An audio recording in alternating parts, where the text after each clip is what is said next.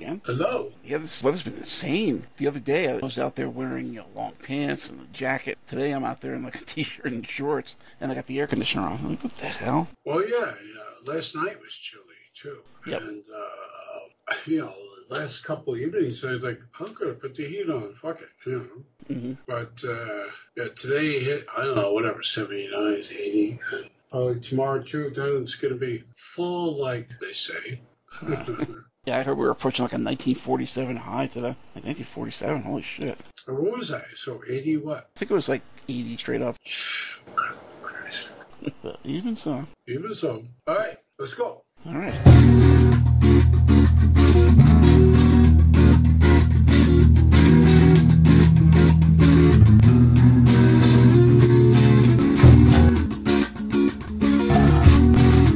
Listening to Weird Scenes Inside the Gold Mine, your source for all things wild and wonderful in the world of cult entertainment. Tonight, Questions with an Enigma, the films of Stanley Kubrick, only here on Weird Scenes Inside the Gold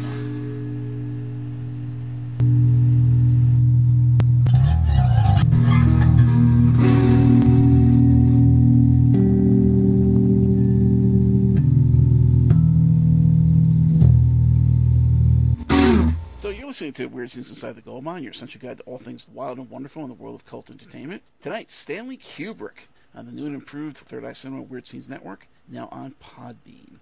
So, good evening and welcome to what I believe is the seventh episode of the tenth season of Weird Scenes Inside the Gold Mine, your essential guide to all things wild and wonderful in the world of cult entertainment. Drop in for a spell and join me, Doc Savage, and my co-host, Mr. Lewis Paul, as we discuss the beloved, the hated, the weird, and the wonderful world of cult film, music, television, and more. So tonight, born and raised in the Bronx, Stanley Kubrick started off as a photographer for magazines, noted for such like look, and that's something that carried through in most dramatic fashion in his subsequent film career. Almost uniquely in Hollywood, he managed to move from totally self-produced outsider cinema to decades funded by more traditional channels, and yet otherwise entirely self-directed, produced, scripted, and more.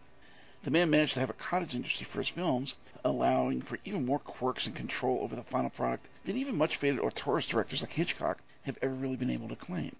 And yet, for all that financial and distribution advantage and personal control, he really seemed to choose some questionable material to tackle, and while much faded with awards and accolades, delivered a stream of very rocky pictures, more head-scratching and visually sumptuous misses than enduring hits.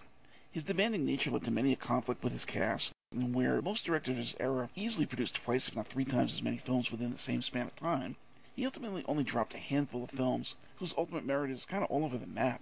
Ultimately, all he left us was a trio of awkward, no-budget crime films in the 50s, a few scandalous oddies in the 60s and very early 70s, one dour historical that lacked either enough erotic or comic content to link it to the trend, a much beloved if unusual horror film of sorts, and literally one film each in his two final decades, one attempt to tackle the then de rigueur Vietnam reminiscence, and one seemingly decadent erotic horror that attaches the expected spice to the tantal occult skein of films like The Order, to the ice storm like loss of passion in a marriage, and how a trip to the edge and near misses with realistic consequences, like nearly spending the night with an HIV positive partner, bring a strained couple back home to each other.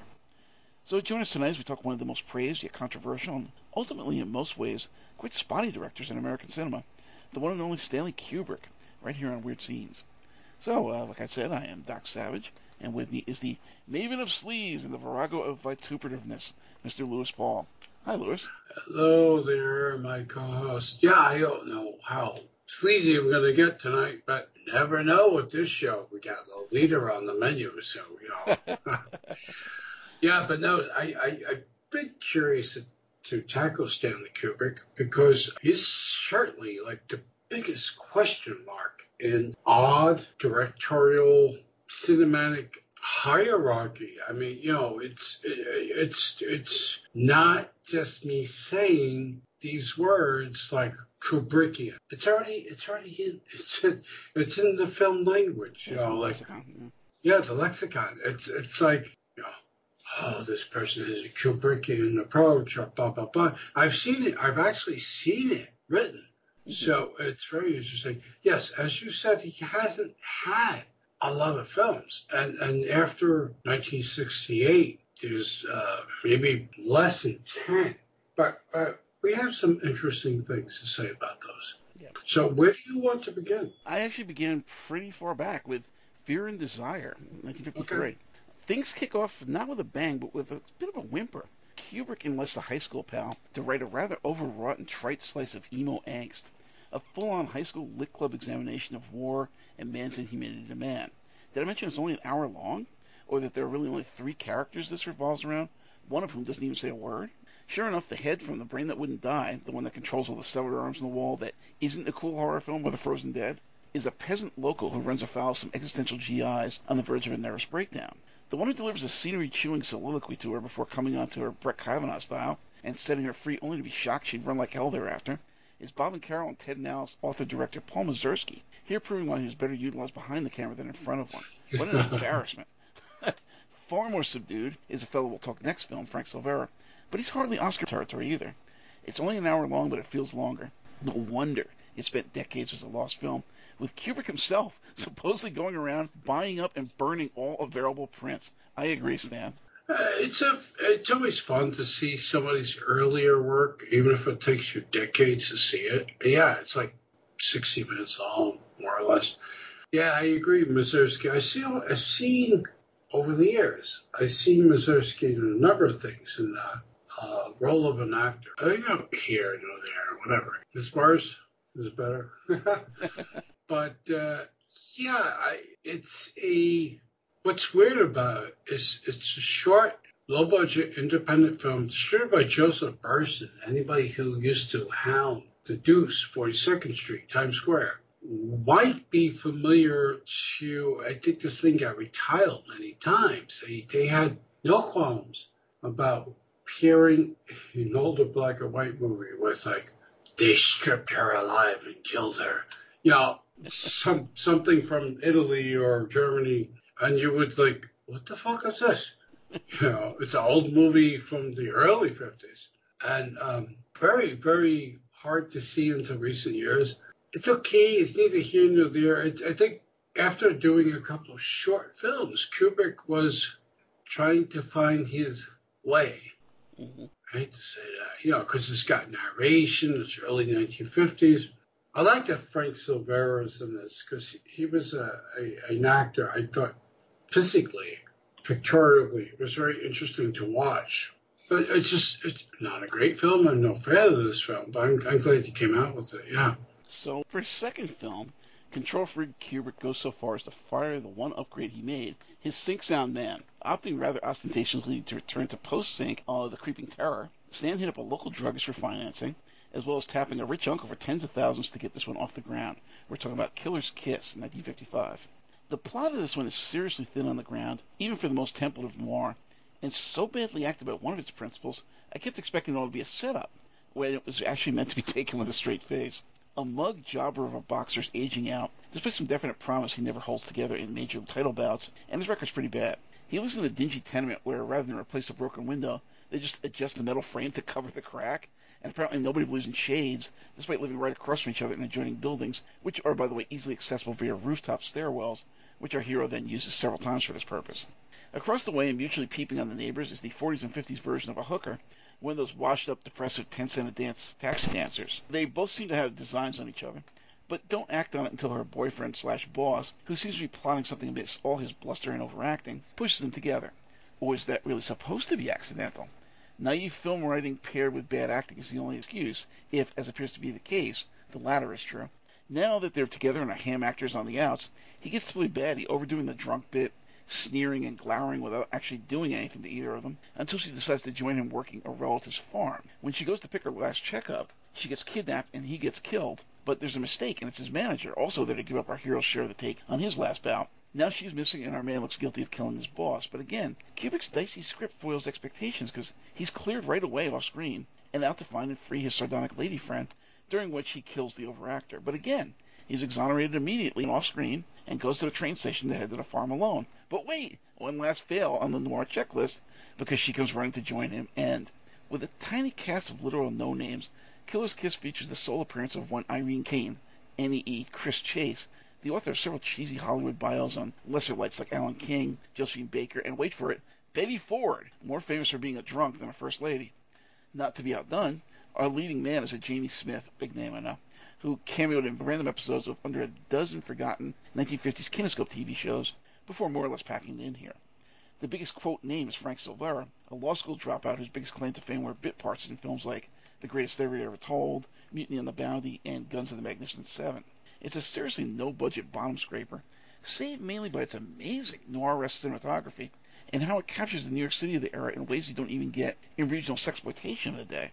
Especially some dazzling shots of what I thought was Grand Central Station, but was actually the long since demolished Penn Station, Times Square, and I believe the Manhattan Bridge off Canal Street from the Brooklyn side, plus some more rooftop chase sequences than an episode of the Nicholas Hammond Amazing Spider-Man series ever had, which is still, by the way, absurdly not on DVD or Blu. Somebody get on that.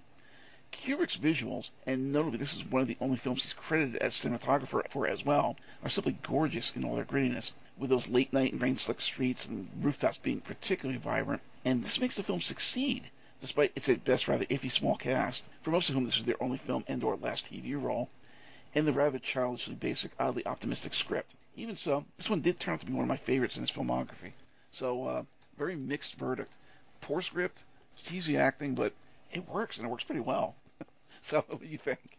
Oh, I, I, I, agree with you on this one. I, I, I, I'm always torn by this film because I was always thinking, what with better actors could he have achieved? Exactly.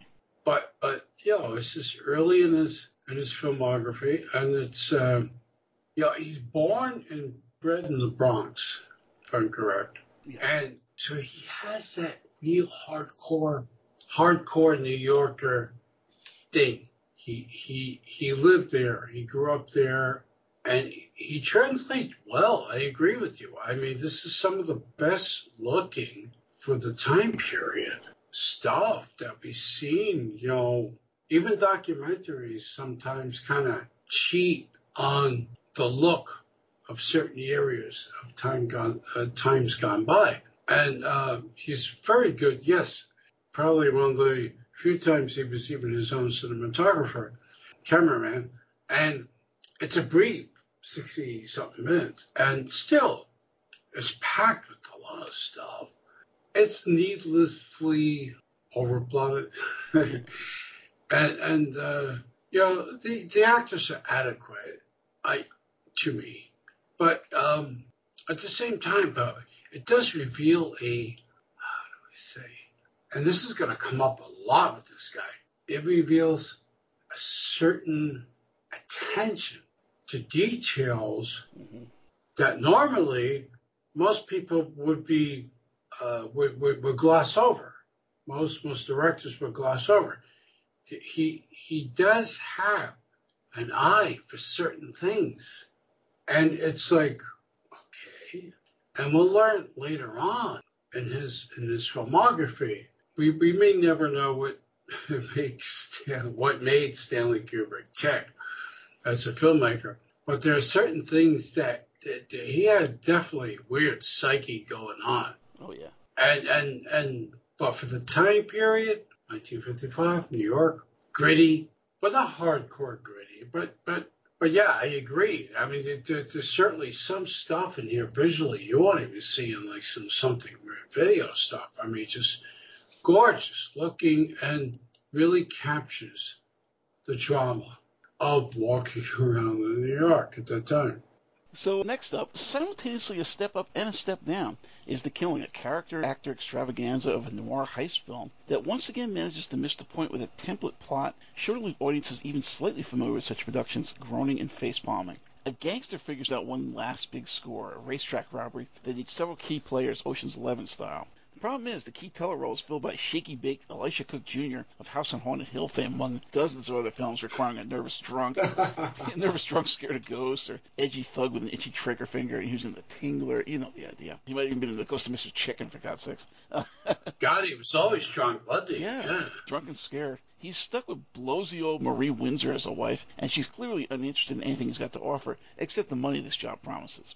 Once she finally buys that something really is going down, she accuses her sleazy young boyfriend of robbing everybody of their prize. Other things go randomly wrong, like how the black guy just being friendly to weirdo hitman Timothy Carey, who talks through his clenched teeth throughout, winds up overstaying his welcome, gets called a slur out of the blue, and tosses the lucky horseshoe he was trying to give the guy, to where it winds up giving him a flat and getting him killed in a shootout. Or the boyfriend who manages to kill off most of the heist crew, only to be gunned down by Elisha Cook, who then kills his wife. Or how our hero and his with you no matter what girl in Noir Standby, Coleen Gray, from Touch of Evil, Nightmare Alley, Kansas City Confidential, among others, tries to skip town with the takings only to see it blow down the airport under the jet engines. It's a downer, alright, but it fails both as a noir and a heist film. There's simply not enough going on. None of the twists and turns of the noir or the intricacies of planning and execution of the heist film. It's just awkward, and despite the huge upgrade in cast and budget, isn't a pimple on the ass of Killer's Kiss, which was a much more visual and well executed film for all its flaws.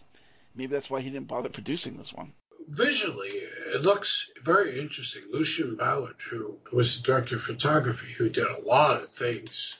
He's, it's almost like Kubrick, although, as I just said, he did a lot of things. He didn't work continuously, but when he did work as a DP, he did some visually very spectacular work in later years. Here, we're still back in the gritty. Now we're in the mid to late 50s. And uh, I think he was taking Kubrick's blueprint from his from Kubrick's last film on how to shoot this one. has, like as you said, you know, uh, this really interesting cast. He's, he's really upgraded from like the last two pictures. You know, we got Sterling Hayden, Hayden Coleen Gray, Vince Edwards, Elisha Cook, Jay C. Flippen, very familiar face, TV and some films. Marie Windsor, uh, Tim Carey, Joe Turkel, you know, forever will be remembered from Blade Runner, much less all the films he did back in the 50s and 60s. But um, I'm not a huge fan of this film, but this movie has a lot of followers and always befuddles me. Why? It's, it's, it's to me, it's not focused enough. Yeah. It's almost like somebody said, we're going to give you a much, and they did, much, much larger budget. And he has a good DP, a good uh, cinematographer. But you know what also hurts this film is the narration. Mm-hmm. Yeah, films of this era, when they have narration, but they're not, they're not, how do I say this? But they're not super low budget films. Uh, let's say, uh, you know, not not to uh, to denigrate them, but not not like SWV quality, you know, not like uh, exploitation yeah. movies, you know. It's just really weird when you see a film which is supposed to be a higher end movie with narration sometimes. Like, oh. And Sterling Hayden didn't find his way yet, and Vince Edwards didn't find his way yet. But I'm glad to see them in this early film. Not a, a Kubrick favorite of mine, although there are a lot of people who like him. Paths of Glory. Yeah, yeah. I, I, I wanted to say this. Gosh. So, 1957, Stanley Kubrick writes and directs Paths of Glory, uh, along with uh, Jim Thompson, who, who wrote some noir type uh, thrillers. And it was a anti-war story about French soldiers who refused to enter into a suicidal attack and were therefore were charged with cowardice. And there was a whole court martial thing going on. And this movie has an interesting cast. We have uh, Kirk Douglas, Ralph Meeker when he was actually, you know, doing good stuff. Adolphe Menjou, uh, Richard Anderson, you know, um, uh, what the fuck? Uh, Lee Majors show was that? Um, Six Million Dollar Man. Yes, Six Million Dollar Man. Joe Turkel again. Timothy Carey again. Also, Kubrick cast his wife as a German singer, but and it was produced, co-produced by by by uh, Kirk Douglas. This is like one of the most powerful anti-war movies. Um, they gave him almost a million dollar budget. Short of 90 minutes, released on Christmas uh, 1957 by United Artists. Hey, let's make a, a depressing anti-war movie and release it. For Christmas. Uh, for, yeah, for Christmas. So, you know, and, and Kirk Douglas uses Bryna Productions, B-R-Y-N-A, to co-produce this. And it was just during its initial time of release, everybody hated it. Like, you know, at the time, people weren't ready for anti-war film, and it probably, I think, wasn't really appreciated until the Vietnam years. So it's like what, ten years later, twelve years later. Uh, Douglas is very good. So probably, yeah, the whole cast is very good, but it's still a downer film. It's very slow. It's very. I hate to say it's about some films, but you ever watch a movie where you feel beaten up watching it? And, and, and this is one. This is a really good movie, but it's you feel beaten up watching this. And and there's no, but this is a Kubrick thing. There's no good outcome. You don't come out happy. And there's a lot with the Stanley Kubrick psyche we will never know about because his estate, his uh, whoever's alive that's controlling his stuff is very, very tight on a lot of this stuff. We don't know a lot about Stanley Kubrick, the man. And um, I, I, I, give him credit for giving him lots of my day. The war footage looks good. And supposed to be World War One, World War One. And uh, interestingly enough, that Kubrick or maybe it was Douglas or whichever, didn't take the parts of the British or the U.S. that were aided in World War World War One, were centering on the French because in a way it's a it's a way out. You know, let's let's go as hard as we can go, but we're, we're going to tell the, the French version of the story. I, I liked it, but it was very fucking depressing. I swear. Now we'll go to Spark. So we had talked this overhyped, wildly homoerotic faux Bible film in our Tony Curtis show. But it's worth noting that Kubrick neither wrote or produced this one, so it may have been a jobbing work for hire rather than one of his usual control freak passion projects. I really have nothing to add from what I said last time, so I refer the listener back to the earlier show for some laughs at its expense. How about you? well, if you listen to that show, you will hear me reiterate that I love Spartacus. I you, Dalton Trumbo. uh, Dalton Trumbo wrote the screenplay. What a fucking cast. Kirk Douglas. It's like the original YMCA, that one scene. YMCA. You gotta come now. See, we're getting into uh, Kirk Douglas, Laurence Olivier, Jean Simmons, who I never thought was hot until I saw this film. I was like, mm. Oh, you like that uh, right wing prick and his big tongue. See? Charles Laughton, Peter Ustinov, Tony Curtis, who you belittled, who I thought was really magnificent. Uh, John Gavin, uh, Nina Foch, who I remember some things. John Ireland, Herbert Lom. I like how you didn't uh, even address the difference between the Gene Simmonses here. I didn't get to that yet. Uh, Harold J. Stone, which, who, not which, but who people would think was a joke for a long time. This was probably one of the best things he ever did. Woody J. Strode, the man, is in this. Um, John Hoyt, well, that's another story. It's just, I think this is one of the best epic films ever made. Yes, Kubrick didn't write it. Dalton Trumbo, who was, uh, who was that guy? That went into the Senate and said these people, these artists are communists. Who was his name? Help me out. What you talking about McCarthyism? Yeah, McCarthy. McCarthy called out Dalton Trumbo. Yeah. Dalton Trumbo One was banned. Yeah, blacklisted. Thank you. I'm sorry. Uh, Dalton Trumbo was blacklisted, and then Kirk, who produced this film on his Bryna thing, got Dalton Trumbo to write the screenplay. Yes, this is a work for hire for Kubrick, but needless to say, it's it's bizarre as fuck. It's long. It's got these strange homoerotic overtones mm-hmm. for the time period, 1960. Uh, and I, I, I always thought it's one of Kirk Douglas' strongest roles, personally. No kidding. And I always thought Tony Curtis was quite good in it because as Antoninus, you know, because at this time period, Tony, and we did a whole show on Tony. We love Tony. We do. We love Tony. But this is still early Tony, so he was finding his way in Hollywood. That and it was, problem, yeah. and, and, but uh, they gave him a really tough part to play. They gave him a, uh, they gave him, a, they gave him a monologue, soliloquy. Mm-hmm. You remember that? Yep. And they a monologue, and they gave they also wrote his role with, uh, which they had to cut the original version with Olivier. Um, they gave him a role with slightly homoerotic overtones. I'm not going there. More than slightly. that, that's why he ran away. Come on. and that YMCA yeah. scene was pretty tight. the baths. I, I like this film. I think it's one of the strongest sword and sand. Well, see, here's the thing though. This picture opened a little soft, and then it started growing and growing and growing. It's fucking. how, Even oh, that sounds loaded. What you just said. growing and growing. Yes, it's it growing. soft, and then it keeps growing and growing. but, but here's the thing, though. It's 1960 film about the uh, slave uprising to the Roman conquerors. You know, like who did this most recently? Ridley Scott, and he, he wants to revisit it. What? What? Fat Russell Crowe? uh, I I like Russell, but come on, dude. The Depardieu um, of his generation. Yes, yes, but. No, but he's, no, he's gonna be pissing in wine bottles on a plane pretty soon. Jesus. and being the bikini whale on the beach. Actually, there was no bikini with Depardieu. Hmm.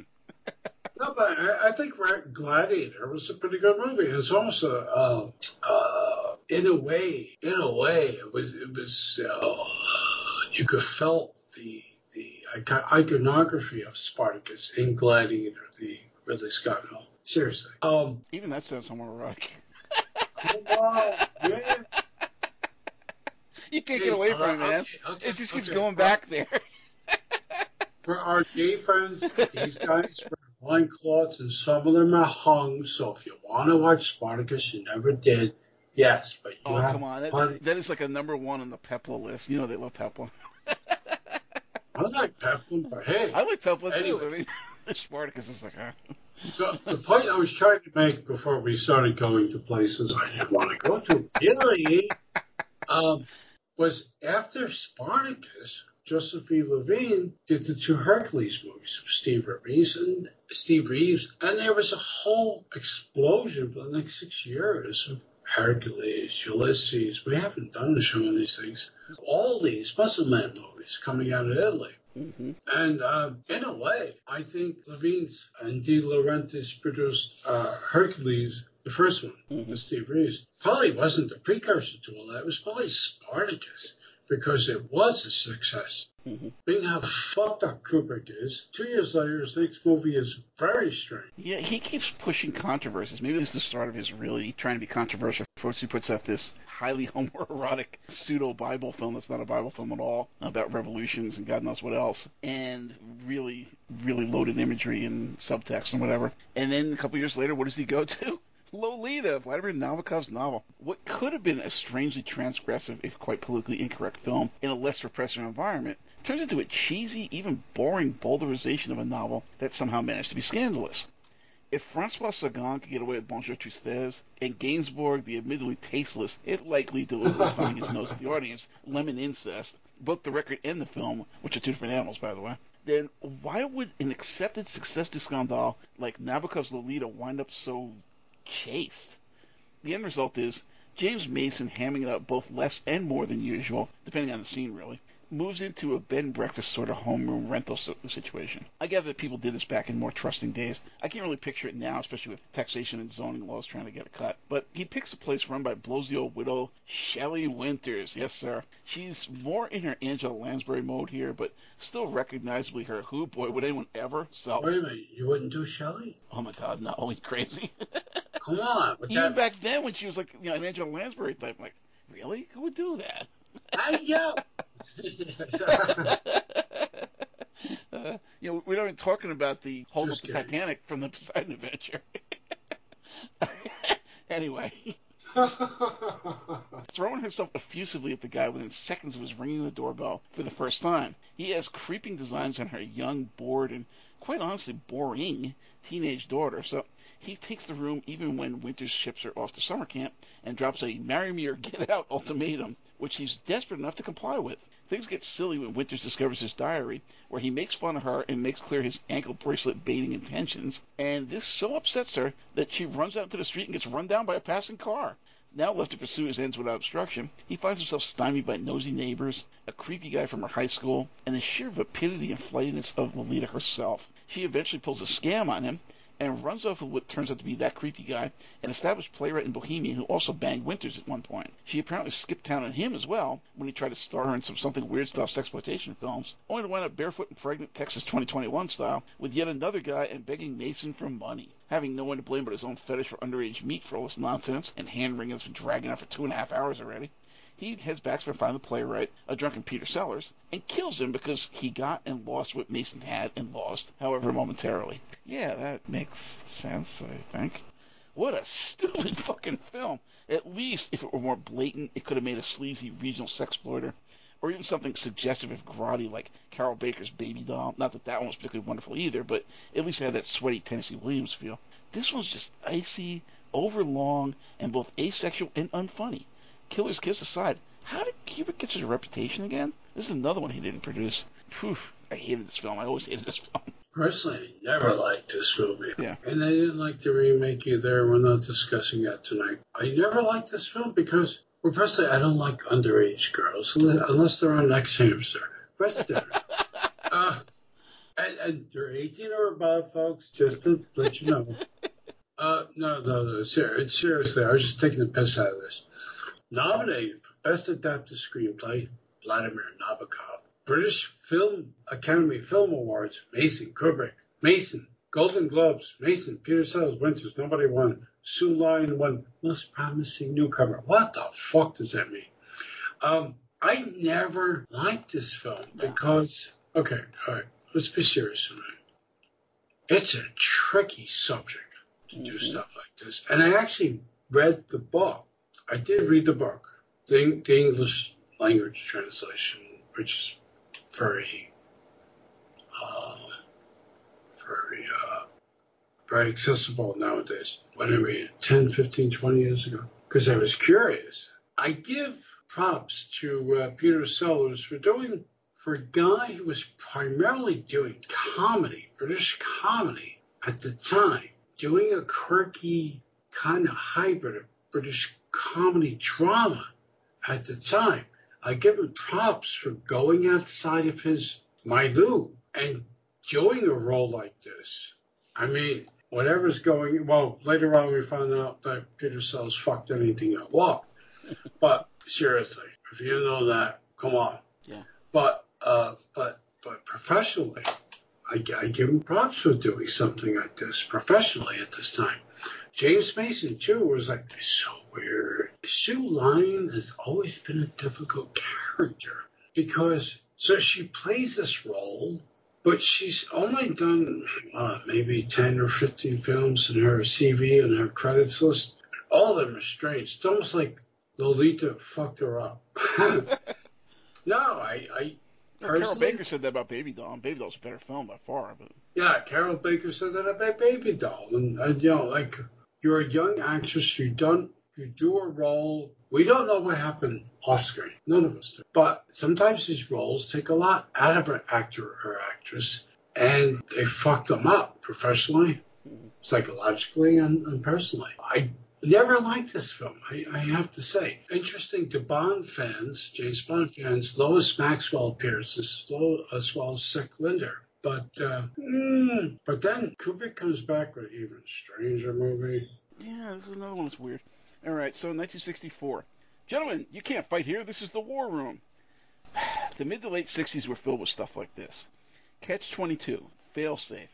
Hell, with the heating up of the Cold War under Reagan, these grim or black comic discussions of nuclear brinkmanship felt ripped right out of the headlines, and my favorite English teacher made us read these very books alongside similarly philosophical fare like The Stranger, Animal Farm, and Lord of the Flies. So here, with Dr. Strangelove, Kubrick takes a slight deviation from his usual full control from script to direction and production by downgrading the co-writer on this cross between the plot of Failsafe and the absurdist No Way Out comedy of Yossarian and Company, who always reminded me of Country Joe and the Fish in Catch 22. Mhm. George C. Scott is a crazy, jingoist military man. The creepy old guy from The Killing, Sterling Hayden, is the button-pushing loon. Peter Sellers is his usual unfunny self as a Brigadier Lethbridge Stewart type. the U.S. president, and the Kermit the Frog voice wheelchair-bound ex-Nazi of the film title. Even Slim Pickens and James Earl Jones show up for a heartbeat, but it's mostly Sellers and Scott chewing up the furniture, carpets, curtains, and even the wallpaper. Just wait till Pickens rides the rocket like a rodeo cowboy. Ho ho, with hilarity ensue. Did we mention it's all in a washed out black and white? The only real highlight here is an all too brief scene with the fetching Tracy Reed falling out of a bikini in all the right places. Sadly, she didn't have much of a career appearing in Devils of Darkness, Casino Royale, the original one, and of all slap and tickle films, Percy. Here she's reduced to being told by the crusty Amish father from Hardcore and the Changeling, George C. Scott, to masturbate till he can get back and finish her off. Gee, Mom, I got a job in a Kubrick film. Whew, I'm not kidding either. Not even the usual Kubrickian flair for visual excess, and damn, all that found footage and cheap looking special effects seems to be swiped from an Al Adamson production. One of those overpraised films of my youth that left me wondering what the fuck planet all these supposed cinephiles were living on. Only an hour and a half, but feels at least twice that long. What's your take? Well, in 1999, the United States Library of Congress selected this film. Exactly. Preservation of What national of drugs were film. they smoking? What were they laced with? Well, yeah, it's funny. I think you and I are are on the we're together with this, but both of us are on the outs with like 98 percent of the Critical. Uh, yeah. it's true. with the film with the film critical group here. Uh, we're even talking about people who like stuff we like. hmm I saw something where Columbia, who produced this film, said uh, they'll finance it because Lolita did make money, and strangely enough, Peter Sellers' A Mouse That Roared, very weird movie, did make money. We never did a Sellers show, do we? No. Um, they said they would finance this, this finance this film if Sellers did at least a few major roles. Weird. It's a strange movie. It's it's coming off the almost linear, easy to follow Spartacus. Kubrick makes an anti-war movie in a time where anti-war movies are not appreciated because it's still too early hmm and and everybody's overacting and blustering.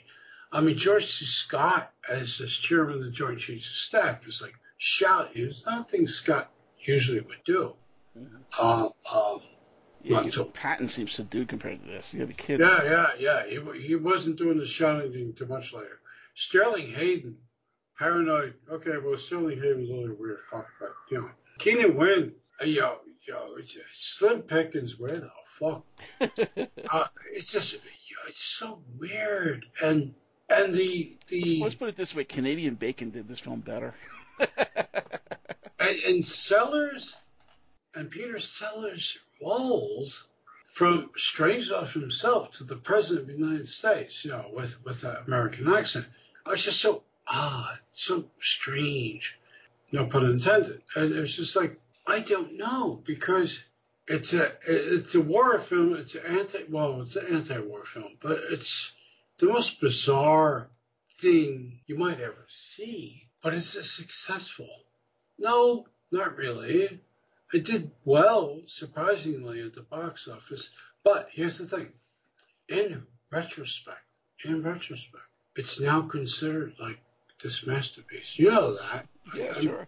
I just can't believe it. it. It's one of those things that makes you sit back and you you plop yourself in a chair and you're dumbfounded, and you're sitting there with your mouth hanging up and your eyes wide, like, and you're exhausted from just dealing with this fact that all these people out there think this utter piece of shit is like the greatest thing since sliced bread. It's like they found the golden chalice, you know, that they dug up the Holy Grail. They've got Excalibur.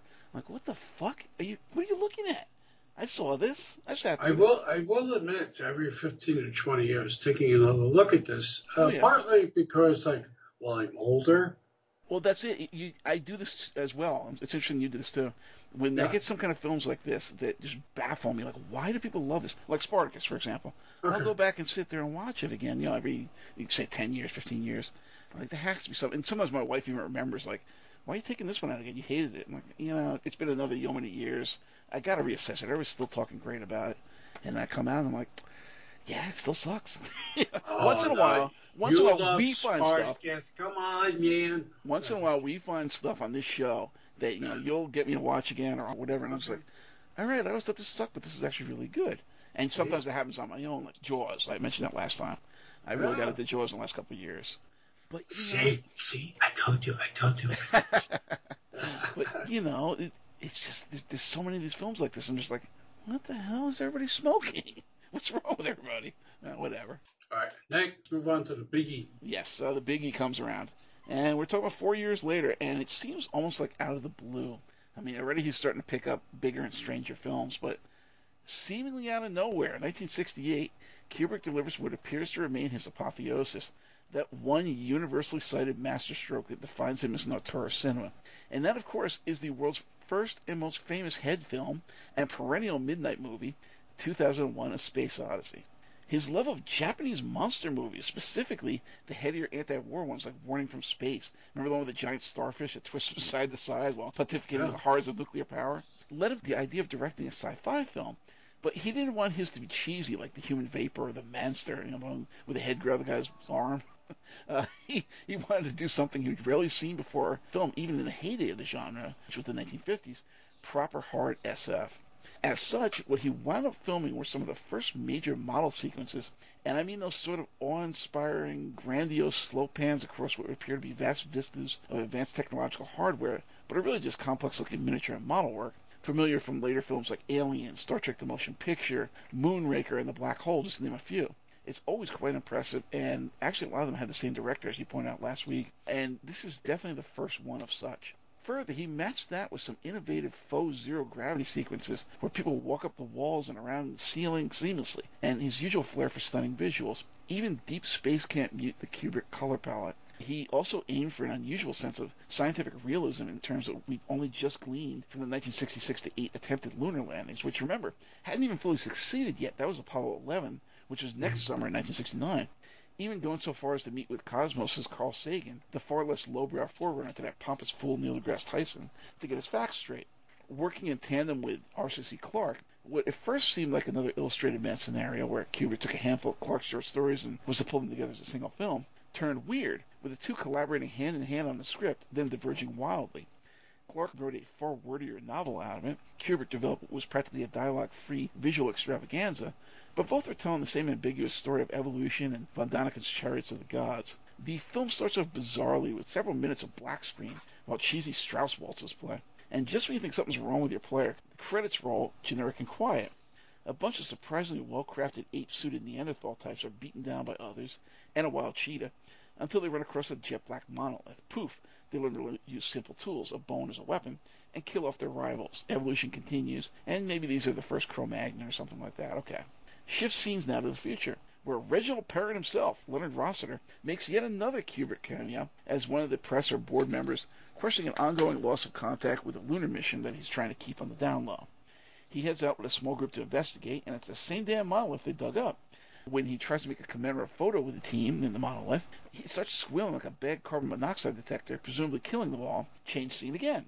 Now we're an hour into this nonsense, and it's Gary Lockwood, whose credits are limited to Wild in the Country, which we talk about in our Elvis show, and the weird kids movie The Magic Sword with Basil Rathbone, and Keir Dullea, whose credits are limited to Black Christmas, and Sergio Sollima's Devil in the Brain, all getting their one big break as two aware astronauts on a trip to Jupiter.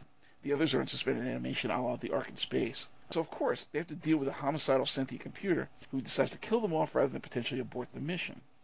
Finally, now there's another sequence, Survivor Dullea completes the mysterious mission objective to find where the other moths were sending signals to, and it's a huge one just orbiting out there in space around Jupiter. In the film's most discussed sequence, he winds up sucked into the thing, or wormholed somewhere else, where he lives alone as a middle-aged man and then an old one, who reaches out for a nearby monolith at the end of his life, and begins anew as a big-eyed fetus heading for Earth whoa, what the fuck did we just see here? And with all this Nietzsche on the soundtrack, and also Sprach Zarathustra, what was Kubrick saying? He's Aryan Nation with all this alien Ubermensch come to set us straight shit? Obviously not, given all his other work, but the ambiguous tone set by all this leaves the film open to nearly any wild interpretation he cleared a place on it. Just be sure to tag in evolution, alien gods, and Van Daniken and Nietzsche in there, and we pretty much have to hear you out. Regardless, it's a gorgeous film visually, weirdly oneiric and dissociative enough to make it the perfect head film, it's hard to imagine too many bad trips out of this one passing the Neanderthal sequence.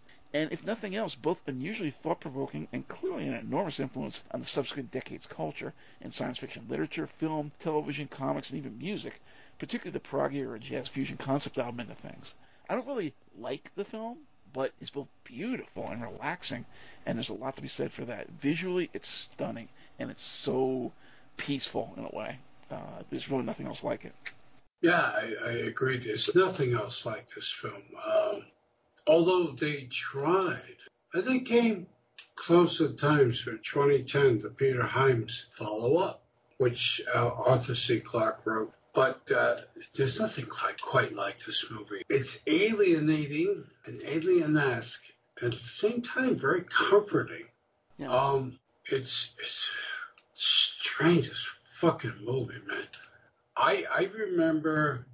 Okay, so keep this in the show because I remember way back in the early '70s, uh, my dad was was doing porn, and and he had some actresses over to the house on occasion. You know, like get-togethers, have some drinks, whatever.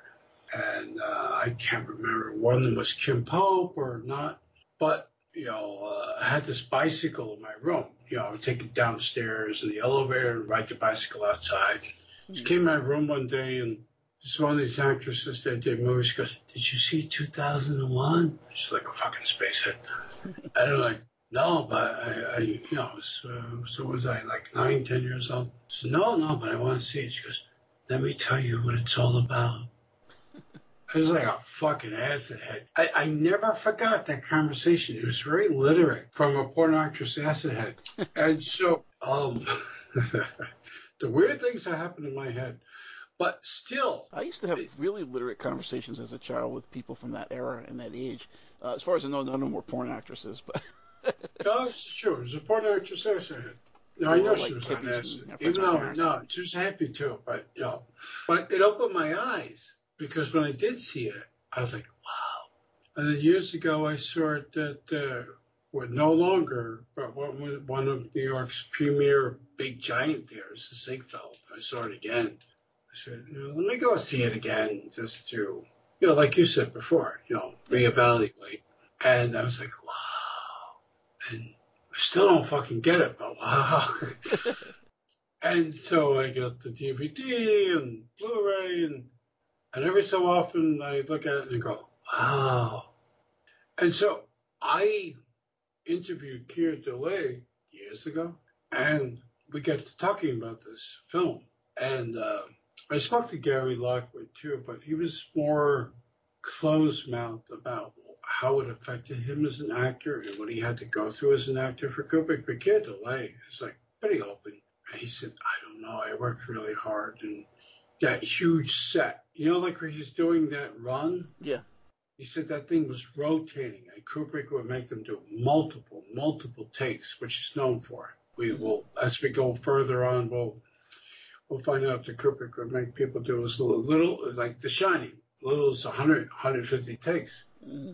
And Keir Dullea couldn't really put into words what it was like. And so about five years ago, I interviewed Dullea and Daniel Richter, who played the ape in the opening uh, sequence of the film, together.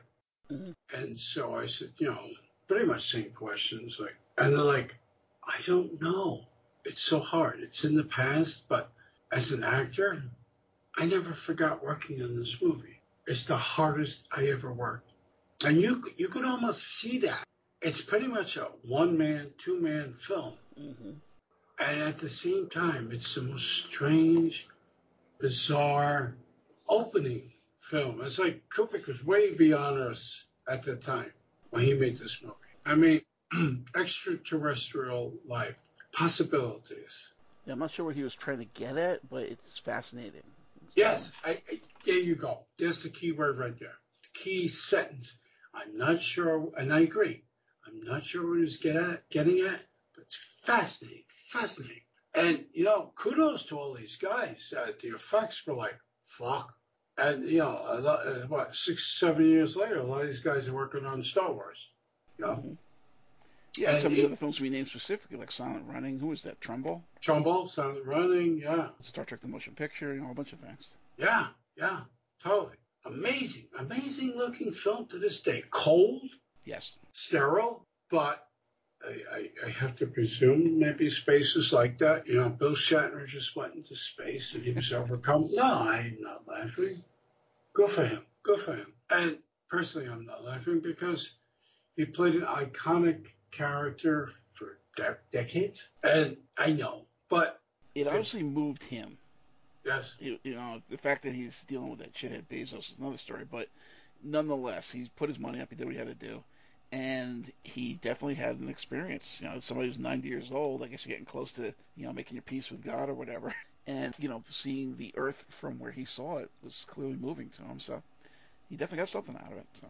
Yeah, yeah, sure. I mean, it'd be wonderful. All of us get the chance to go into space, but that's not going to happen because if the apocalypse, no, right, if the apocalypse comes, there'll be a big arc, and we won't be on it. Next film. All right, so next up, uh, he does A Clockwork Orange. I'm back. Okay. Three years later, uh, Kubrick delivers Clockwork Orange, 1971. So Kubrick continues with his late 60s, early 70s relevance period with another vague knock on contemporary culture, this time less focusing a jaundiced critical eye on the peccadillos of the adult world than those of the youth counterculture. As opposed to the surface veneer of the gentle hippies going to San Francisco with flowers in their hair and peaceful sit-ins in the summer of love, Kubrick zeroes in on the violent undercurrent produced by listless teenagers with too much time on their hands and testosterone in their veins. At the time, it manifested itself more in political insurgency like the Weathermen, the Panthers, and the anarchist crime and murder sprees in Italy and France, but it's well known that the later punk scene took cues from and strongly identified with the Droogs in both aesthetic and in their pointedly anti-hippie focus on nihilism, ultraviolence, and destruction for its own sake. In fact, there are some issues in England with ostensible quote copycat cases because you know people always have to copy the worst aspects of any book or film and ignore all the messages. The film's plot is kind of thin on the ground. Malcolm McDowell of If and Caligula infamy, also Mr. Mary Steenburgen, you may recall their hooking up during the entertaining H.G. Wells meets Jack the Ripper time after time, is head droog Alex. He and his three doofy buddies go around terrorizing ordinary folks, staging home invasions, auto collisions, and rapes just because they're nasty people. They even fight with rival gangs and amongst themselves while managing to retain some degree of plausible deniability that keeps them from running afoul of the cops and truant authorities. Where things go sour is when the backup droogs want more money and better pay, effectively. Alex tries to fight them down and show him who's boss, but when he ascends to a bigger money haul and manages to kill off a cat-loving erotic art aficionado in the process, they turn on him and leave him at the scene helpless. Processed into the system, he thinks he's found an out by ascending some experimental rehab, where they show him violent and sexual imagery while being dosed with drugs and emetics that leave them unappealing. Left essentially a weakened will-sap eunuch, He's released into the world only to face all his surviving victims one after the other. Parents have already given up on him and rented out his room, his possessions sold off, and cops who used to be his fellow droogs. Beaten down so badly he winds up back in hospital, he finds he's back to normal, and presumably once he heals physically, he'll be back on the streets and perpetrating ultraviolence once again. On the one hand, the message is fairly simplistic. Behavioral psychology and conditioned behavioral modification, or worse, the idea of using electroshock and lobotomy, to rehabilitate lifers and reintegrate them into productive members of society, quote unquote, is both inhuman and asinine, taking away freedom of action and will on the front end, and failing to keep what few advantages are gained thereby on the back end. But there's a much bigger picture here, a commentary on society that's more slippery and uncomfortable in its implications. And visually, Kubrick makes things stunning through use of high contrast. The Droog's world is often washed out white, while the societal victims they go after, even Alex's parents' kitchen, tend to occupy brightly colored, vibrant spaces amidst the dull and empty whites and grays that surround them, very pointedly in the latter case. In terms of subtle messaging, is this saying that Alex and company are desperate to find what life they can, but can't manage to do so? And that so much of the world is in fact that of Alex and the Droogs with the bright spots of success and until they enter and ruin it, peace few and far between? So it's an interesting film. Not a fun film, not a likable film, but interesting in some of its implications. Oh, I, I agree with you on many points. Um, but for me personally, I, I, think this is one of the most violent yeah. fucking films I've ever seen. Uh, still today, when I was young, younger, I don't think I'll ever recover from this one. Uh, my local theater had a double bill of Deliverance and The Clockwork Orange. And uh, they were both new films at the time. And I was like, oh, I'll go see this. Burt Reynolds, Malcolm McDowell, Clockwork Orange. Fuck. I mean, if either one of those films didn't kill your psyche, I mean, I don't know what. Um, but Deliverance Aside was a very powerful film. I read the Anthony Burgess novel because I was very curious after seeing this movie what it was like. Mm-hmm and it's still had, it was very difficult to read because Burgess wrote, wrote this book. It's very slim, actually, it's not very big. And his uh, mixture of uh, a made up Slavic, English, and Cockney thingy. Oh, that cut up thing he does, yeah. Yeah, yeah, the cut up thing. And it's always hard to read. And there's a, there's a glossary. Remember that? Mm-hmm. And, and if, if you buy any of the good versions of the Anthony Burgess novel nowadays. They come with, you know, well, for years, they came with the glossary and dictionaries. They're ridiculous, but if you're pretty smart, you can get around. So you're right in so many key points because it dealt with so many things. at the same time, it's so fucking violent and brutal. It's ugly. It's ugly. It's an ugly film. And in a way, in a way, pardon me, in a way, this film is also responsible, indirectly, I would have to say, for a lot of the mean spirited films that came out of Europe in its wake. hmm I think we're going to make a pretty big statement here now. I think without a Clockwork Orange happening, I don't think we would have saw Cannibal Holocaust. I don't think we would have saw Straw Dogs, uh, Straw Last Dogs. House on the I don't Left, Last House on the Left. I don't think I we Spit would. in Your Thank you. Grave, Thank you. Yes. Night Train to Terror, down the lot of I don't think we would have saw a lot of these nihilistic, mean spirit, mean spirited. Although the directors would say would say something else, wouldn't they? Especially in later years. Oh, I just wanted to entertain. yeah, I got it. But there were some mean spirited films, particularly coming out of Italy, influenced by this movie. Hitchhike. Hitchhike. Damn. Uh, but What was the one with Joe Dallesandro, the Italian one? Was uh, when they went up to the house on the the mountainside? gosh, somebody It's else home thinks- invasion. Yeah, I know what you're, you're There's, saying. there's uh, another one too that I'm thinking it might have been Deodato with Hess and John Morghen in it. Oh, oh, oh, yeah, yeah, yeah. And and So many of these damn things. The one with uh, John Morghen and Hess, where they went to the house of the uh, Annie Belle, yeah. Annie Belle. They were like nuns or, or whatever. Something. No, they weren't nuns. It was the uh, they were rich basically, and these guys are poor, and they broke in and started screwing around with them, and then it turns into a nasty home invasion thing. Oh yeah, God, that was even that was like the epitome of like. If you thought Last House on the Left was worse, let's notch it up. You know?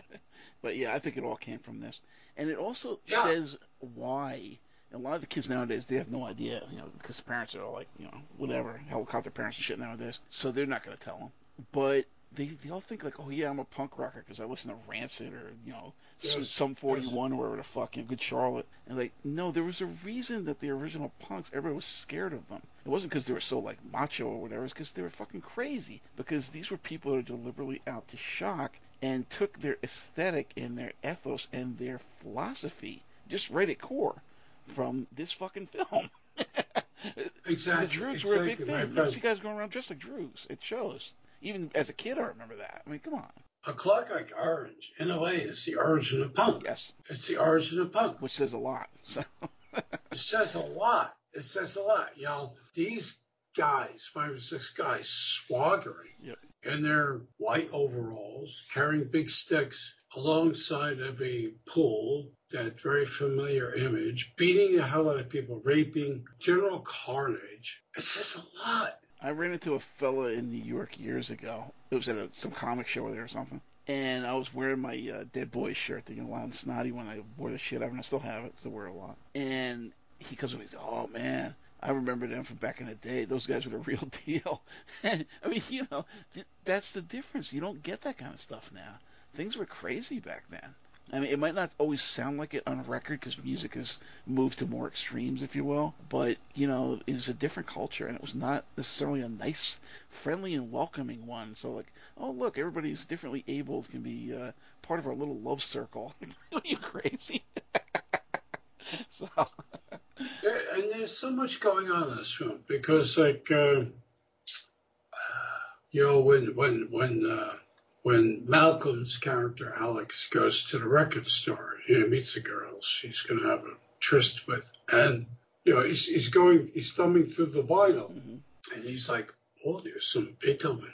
Yeah, like, hmm, interesting choice. Who's the who's the composer? Jo- Oh, Wendy Carlos, who became Walter. Story, but uh, I uh, very very dark, fucking brutal, brutal film, and and and it's funny in a way how even though he starred in Caligula, um, well, he's done some good work. oh yeah. Um, you know what I'm going to say. Um, But he's very defined by this picture too. yeah, he's defined by this picture. Poor Malcolm McDowell. He's still alive, by the way, and still making occasional appearances. Thank God the guy's still around. I mean, uh, lesser people that would turn you into a freaking nut job, you know. Interesting cast, too, because the majority of the people in this film, Kubrick didn't pick from his normal uh, uh, group of actors that appeared in other of his movies. This is primarily British cast, and you know uh, we have Dave Prowse as the muscular Julian. Remember taking care of uh, Patrick Magee, Patrick Magee. uh, Warren Clarke, a beloved British character actor, um, Carol Drinkwater, Steve Berkoff, you know, some theatrical and film name, Adrienne Corri. But this is one fucked up, brutal movie. And I think it came out in America with an X, a self imposed X or, or an imposed X. And for years it was it was snipped a little bit to an R, then it came back. It's just it's it's a rough movie to mind to watch, but yeah, it's it's a precursor for so much in uh, other genres and music. Mm-hmm. And although musically there's nothing in here that would say rock. Oh hell no, it's all Beethoven. it's all Beethoven, yeah. But it's it's but the, the, the implications are there enough that which is funny, which is funny because punk and new wave, which which adopted a lot of the look and feel of this film, totally denied and extricated classical music. Oh yeah. Yeah. As, uh, much less to say classical rock. Oh yeah, they're totally Classic. rebelling against like you know, prog rock and stuff like that. The fact that it was moving towards classical, like those pompous assholes back there with their fancy clothes and the big old stages, and nobody can get near you, and Right, right, right. you So sing comprehensive go music that you can't play. You know, fuck that, three chords. to, right. They would go down to the basics, but like, hey, the movie you're taking as your in quotations Bible Right. visually That's what it's driven by That's- Beethoven. the violence It's driven by Beethoven. Beethoven music. Oh, come on. But uh, it's a brutal. You know, hey guys, if you watch rewatch this film today, it's brutal. Yeah. It's it's it's rough. Although I will say, I will say this: I see a lot of movies. I see a lot of movies in preparation for this show because we we we often agree. Okay, to take this subject or this genre. We're going to do this show at such, such and such a time to record. But on my own, I see a lot of stuff, and and and you know who, and you might disagree, which is cool. But if there's one director that I that I could say that was uh, maybe visually very much influenced by this movie, and occasionally brings it over, is Tarantino. Really? Yeah, I, I some of the I can see the ultraviolence. I'm not sure what the. yeah, yeah, yeah. No, I'm saying the ultraviolence. Tarantino is one of the few directors I've seen to successfully, not them saying I approve of this, folks, to successfully recreate that feeling of, oh my God, gut wrenching, you know? And, and there's very few Tarantino films that I've seen that don't have moments like, damn, this is like a clockwork orange. Nasty. Well, remember he was doing it previously as a screenwriter for uh, people like Oliver Stone, like was that uh, Natural Born Killers. So there was a couple of those that were in a similar aesthetic. No, no. I mean, uh, he's good as a as a director. I, I do have a handful of movies I really, really enjoy. Not his entire thing, of course, but I I would say like he's one of the few people I could say he got it, but it's a nasty part of Kubrick, you know, that he managed to translate into his style in quotations, you know, like everybody's style. A classic film, a great film. There's nothing like it. But that being said, wow. so another four years later, despite planning a film on Napoleon of all people, Kubrick next wound up heading a very uncharacteristic direction when he took on William Makepeace Thackeray's Barry Lyndon. How a tale of a strident Irish punter who leads with his fists and always seems to land on his feet came out of Napoleon, I'll never know, but there you have it. A young, goofy looking Ryan O'Neal, here looking a whole hell of a lot like everyman porn hero Tom Byron, holds to that old. That's good. That's good. Tom would like that. I'm actually friends with him on Facebook. uh, holds to the old backwards adage: if you can't keep it in your pants, keep it in the family. By boffing a weird-looking older cousin who clearly groomed the guy into it. Unfortunately for them, the family is flat busted. So she courts of all people Reginald Perrin himself, Leonard Rossiter again. The expected difficulties ensue until the brash O'Neal guns down the nervous Rossiter in a duel. Faced with jail, he runs off, promptly falling prey to highwaymen and being broke, and he winds up enlisting in the army. When his best pal's gunned down and he discovers the duel was fake, he pulls another scam, impersonating an officer delivering messages across the front lines to get out of the service. So, of course, he winds up getting recognized and blackmailed into joining the opposition army, where he saves some high muckety muck. This gets him a cushy job at nation's police after the war, and from there winds up as partner to a huckster card sharp who may also be a spy. And on it goes until he marries up, and things start going sour. You get the idea. What's weird about this is that the original novel is by all accounts sort of jokey and lighthearted, but there's precious little of that sensibility in the film version. There's also been much made of the costumes and lighting and how painterly it all is, but while it's certainly visually sumptuous, only the more vibrant and darker palette separates it from 90s critical darlings like those awful Merchant Ivory films or the trippier Peter Greenaway ones. There are a few names involved, like Andre Morell of some Hammer fame, Ferdy Mayne, Patrick Magee, and Marisa Berenson, Killer Fish, Cabaret, and SOB, but those aren't exactly marquee toppers. It's a lush production, but we've seen both more memorable, Herzog and Kinski's Nosferatu, for example, and bigger in scale and budget like the aforementioned 90s films. While visual, it's no more standout than those brief Victorian erotic things used to show laid down on Cinemax. I'd rather spend the three hours watching a pair of Borowczyk films, or even Amadeus, which at least never felt this dire. You'd rather watch Amadeus? No, it's okay. Actually, Amadeus is not bad, and we should do a show on those kind of movies. ah, why not? We have to show our. Uh... Only if we can throw in Borowczyk. Well, Baroque is difficult because I know he's all over. He's all over the place, and he's very soft focused. And uh, anyway, Barry Lyndon over three hours long, and surprisingly, I thought personally Ryan O'Neal was not bad. Personally.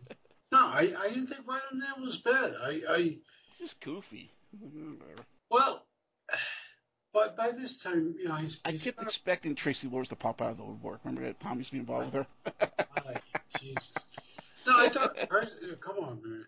I thought Ryan O'Neal wasn't bad, and, and no Kubrick, known for his by now multiple reshots. I'm sure it was really rough. Ryan O'Neal had just come off of, was going to go work for Norman Mailer, Norman Miller on his one and only directorial film, which is a piece of shit. But um, I, am sure really this was like the big thing for him. And I don't know though because it's a so so the movie was lit, was photographed. John Alcott again, in primarily all candlelight for anything that was not outdoors. So I, I guess Kubrick came across this idea, like, well, it's supposed to take place in, uh, I don't know, whatever, 18, 17 something. Let's shoot in candlelight. Okay. And it, it probably was a bitch to shoot this thing. And I'm sure it took numerous, numerous, numerous retakes to get the lighting right. And um, I think it was delayed a couple times because they they like they had to edit this movie, which the budget in today's standard, standards was only 12 million, but you're making a period piece with someone who's not exactly a top of the line marquee idol, and his prime was love story about maybe eight years earlier, mm-hmm. but primarily a European supporting cast and it's a costume film. So it's like, okay, it's it's really watchable. It's more more watchable than you would think, and it's it's beautiful. Actually, I think seriously, I think that Barry Lyndon, the Kubrick film, is more watchable than something like Fellini's Casanova. Yeah, that's true. Casanova was pretty hard to watch. Casanova is hard to watch, and and, and if we're going to watch a custom film with varying. Uh, the Three Musketeers films with Oliver Reed. Why do you like the first one as an enjoyable adventure? So I'll leave it at that. Uh, not terrific, adventure. But, but Barry Lyndon is fun in a way. It's very serious, and it's very. Oh, it's funny. You mentioned the Merchant Ivory films, did you not? And it's got this heavy, heavy dramatic uh, sense, sensibility, sensibility about it. I think that hurt the film. That's the problem with it. If it felt more like the Three Musketeers films, if it felt more like even going forward to something like Emma, you know, maybe mm. that would have been more suitable to it. But it just comes off dire. I'm like, no, this isn't Yeah, that kind of you're right. You're right. Yeah, yeah, yeah. Uh, Terrific supporting cast of the film looks beautiful. It's almost in a way like, okay, Stanley Kubrick handed in this three-hour film. Again, That that he rewrote based on the Thackeray source and had in the usual cast, which I think he, they pulled off, you know, and sh- decided to shoot it in natural lighting. Who the fuck does that? Then and now, you know, really, come on. We're in the world of CGI now. Like, we're gonna shoot in candlelight. Okay, what are you nuts? What what drug you on? You know? But beautifully, beautiful. It looks aesthetically, it's fine, but it's it's it's a big puzzle. It's a Yeah. puzzle, much like the rest of his freaking cinematography. You know, thing. much of his career actually. Ah, coming next is the the biggest, weirdest movie. I yeah, again, out of nowhere. What the hell's he thinking here? Five years later, The Shining, one of Kubrick's most universally loved films and one of his strangest. Stephen King, populist trash horror novelist whose grotty looks at rural New England small town life and the terrors of frustrated interpersonal relations have captivated the nation for decades, here drops a strange tale of alcoholism and child abuse and the effects on the mind of severe isolation. While all things point to a tale of mental breakdown and a troubled marriage, being King, we get a pseudo ghost story and some abject nonsense MacGuffin to distract from the main narrative that really plays no part in the proceedings. This time it's a doofy psychic power in the soup bowl haircut sporting, big wheels riding brat son who has an imaginary friend in his mouth who talks in a death metal croak when he waggles his finger, sees ghosts, and gets vague premonitions of impending death. It's absolutely useless other than to bring in yet another King trope the crazy old man with a connection to some kid or teen, in this case Hong Kong Phooey himself Scatman Crothers, who also has this psychic predilection, which he calls The Shining. It's absolutely useless and bears little or no relevance to the plot, but there you go. At least you know it's a King adaptation.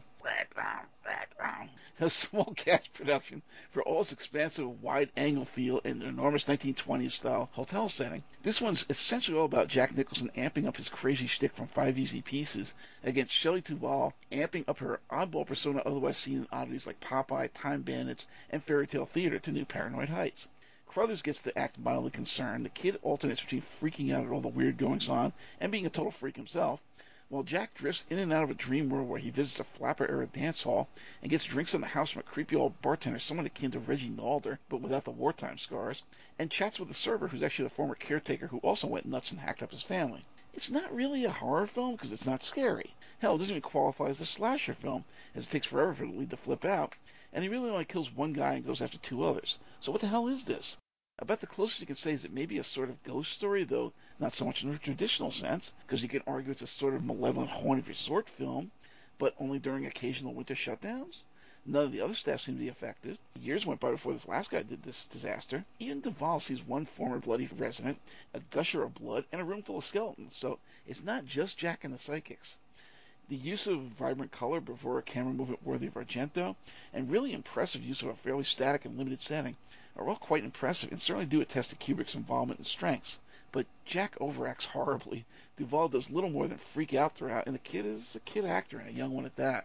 Let's put it this way: you probably remember it being a hell of a lot better than it actually is, particularly if, like most of us, you'd first seen it in your childhood or early teens, when it may have had more of an impact. Nowadays, honestly, it just seems kind of cheesy. Well, I saw this in the theater when it first came out, uh, opening weekend, and it was long. it's a Kubrick film, it's long. And I thought, I didn't know what to think. Because it's a difficult one to play with. Because I used to often vacation in Maine personally. And I, I would see a lot of these big open places and uh, hotels and so on. You know, King lived and still lives in Maine. So, you know, one of his great inspirations is where he comes from and where he lives. And uh, I did, yeah, I agree with you that Nick, Nicholson should have not come out of the gate being a little edgy. I think, I think knowing Kubrick, and I don't, but knowing knowing his style, I th- I thought it would have been a better idea to have him segue into that edginess, but he didn't do that. So he had he had Jack right away when he meets the realtor. If you remember, if you watched the film recently, you know Jack meets the realtor and he's already edgy. I really need this job. Yeah, yeah, you know, like who would fucking hire this guy? and the first few days and nights there, Jack's on edge, and Jack plays edgy when he plays edgy, like no one else. But it's like you wouldn't invite him to your house even if he was your best friend. Come on. I want a beer. No, I want another beer. Yeah, it's like okay, okay. I'm going to go to the store, man. What do you? What do you? Give me a list. You know, Make me a chicken salad sandwich. Keep the chicken. Stick the base syrup between your knees.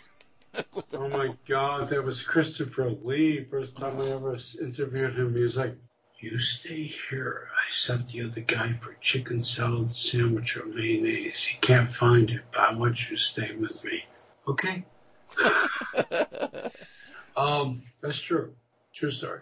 But all that being said, it's a weird movie. It's visually strange. It's antiseptic. It's all blown out whites for the most part. It's it's it's he takes the novel's few scary scenes and really emphasizes them and films them in a gorgeous way that you will not forget.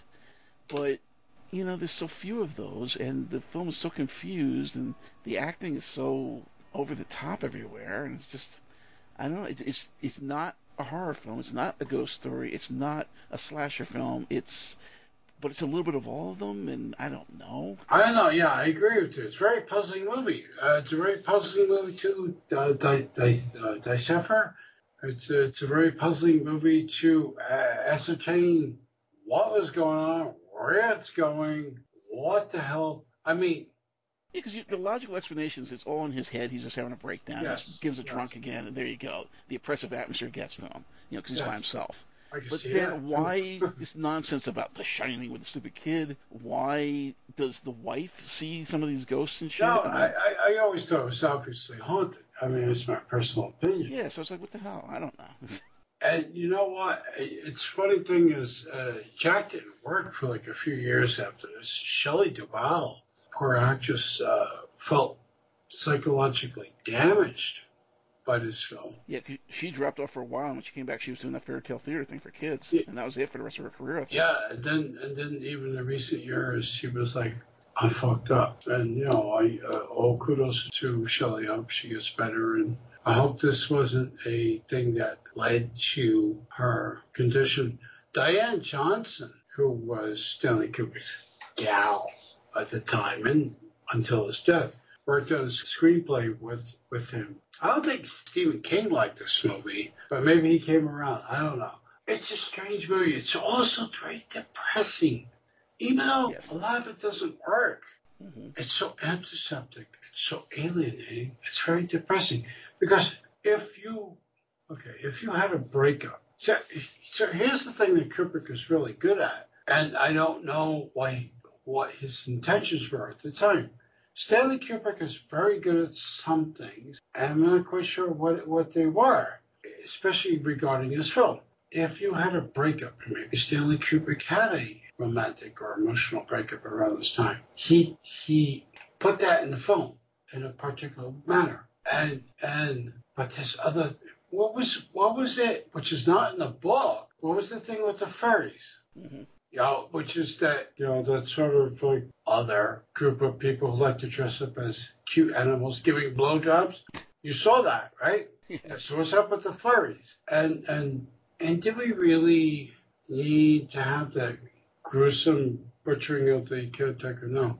I have not seen Doctor Sleeps, which is like the 40 years later version of this, the, the sequel, so uh, by somebody else. You know that and Doctor Sleep, which is two years old, directed by by I don't know, and it's longer than The Shining, with Ewan McGregor, who I actually quite like. But it takes it takes up the story of Danny as a I don't know, fifty year old, whatever.